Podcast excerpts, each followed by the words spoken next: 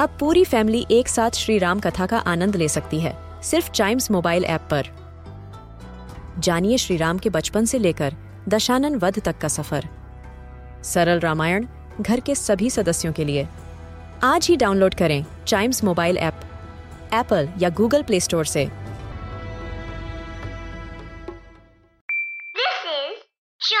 Radio, original podcast. हर दिन की एक कहानी होती है। कुछ ऐसी बातें जो उस दिन को बना देती हैं हिस्ट्री का हिस्सा।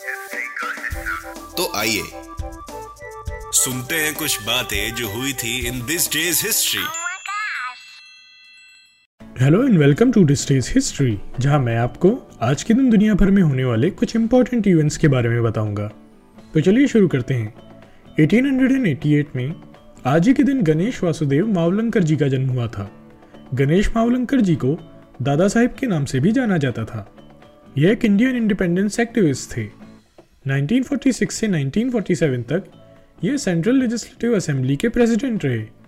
इसके बाद ये speaker of the constituent assembly of India भी बने। यह लोकसभा मतलब lower house of the parliament of India के पहले स्पीकर बने।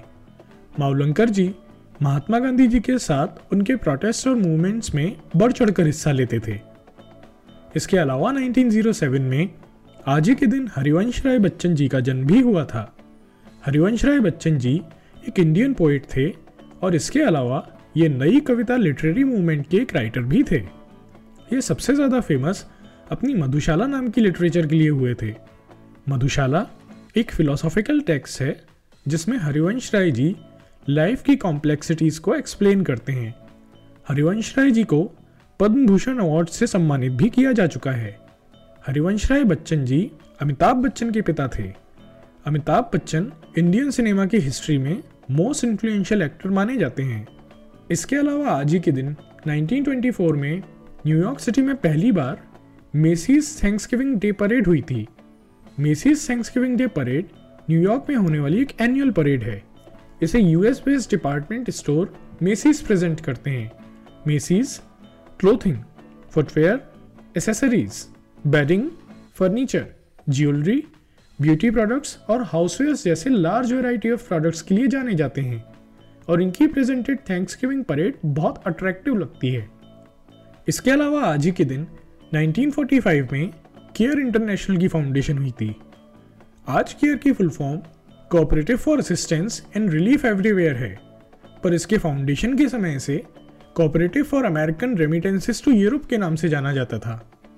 आज ये एक मेजर इंटरनेशनल ह्यूमैनिटेरियन एजेंसी है, जो इमरजेंसी रिलीफ और long term international development projects को डिलीवर करती है। Initially CARE world war second के बाद यूरोप को फ़ूड रिलीफ पैकेज ऑफ़र करती थी। तो आज के लिए बस इतना ही।